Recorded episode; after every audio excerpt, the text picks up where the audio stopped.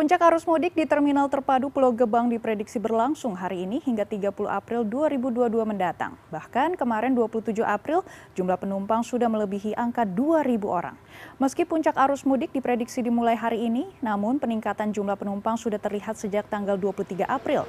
Jumlah penumpang yang biasanya di kisaran 800 hingga 900 per hari meningkat menjadi 1.800 hingga 1.900 per hari. Bahkan kemarin jumlah penumpang sudah melebihi 2.000 orang. Sebagian tiket bus antar kota juga antar provinsi juga sudah habis terjual, meskipun dijual dengan harga dua kali lipat.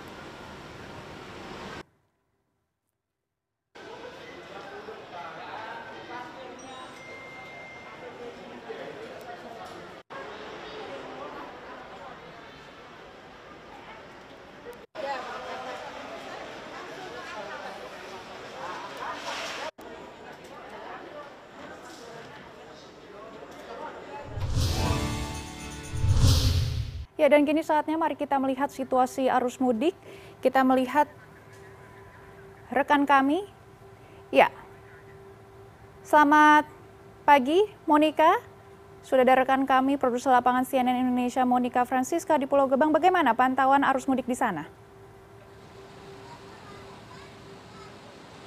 Ya, selamat pagi Maggie. Seperti yang dapat Anda lihat di belakang saya, sudah ramai dengan penumpang yang sedang menunggu armada bus yang akan membawa mereka pulang ke kampung halaman mereka untuk mudik di tahun 2022 kali ini. Dan memang hari ini sampai dengan tanggal 30 April nanti menjadi uh, prediksi puncak arus mudik di Terminal Pulau Gebang ini. Meski uh, puncak atau prediksi dimulai pada hari ini namun sejak tanggal 23 April kemarin memang sudah terjadi lonjakan penumpang di Terminal Pulau Gebang ini yang mana biasanya ada di kisaran 800 hingga 900 penumpang setiap harinya. Sejak tanggal 23 sudah meningkat menjadi 1.500 hingga 1.700 penumpang per harinya. Malahan juga dapat kami informasikan pada kemarin yakni 27 April 2022 menjadi salah satu hari yang terpadat padat di Terminal Pulau Gebang ini karena uh, diadakan juga pelepasan keberangkatan untuk uh, peserta arus mudik gratis program dari pemerintah Provinsi DKI Jakarta yang mana dilepas 6.000 calon penumpang atau pemudik di Terminal Pulau Gebang ini. Sementara untuk regulernya kemarin itu uh, sudah ada di angka melebihi 2.000 penumpang. Sementara untuk hari ini memang kami belum mendapatkan data terkait berapa banyak rencana penumpang yang akan mudik menggunakan armada bus uh, antar kota antar provinsi di Terminal Pulau Gebang ini karena masih direkapitulasi oleh pihak Terminal Pulau Gebang. Maggie. Ya Monika, apa saja fasilitas di Pulau Gebang yang bisa dimanfaatkan oleh pemudik di sana?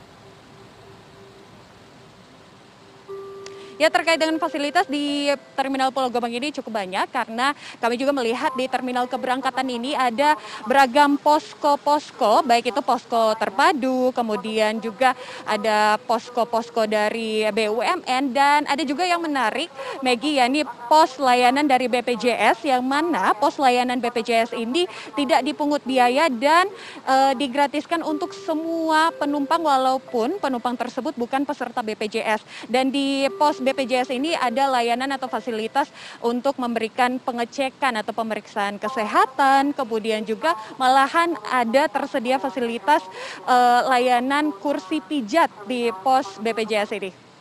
Maggie. Ya, terima kasih produser lapangan CNN Indonesia Monica Francisca atas laporan Anda. Selamat bertugas kembali.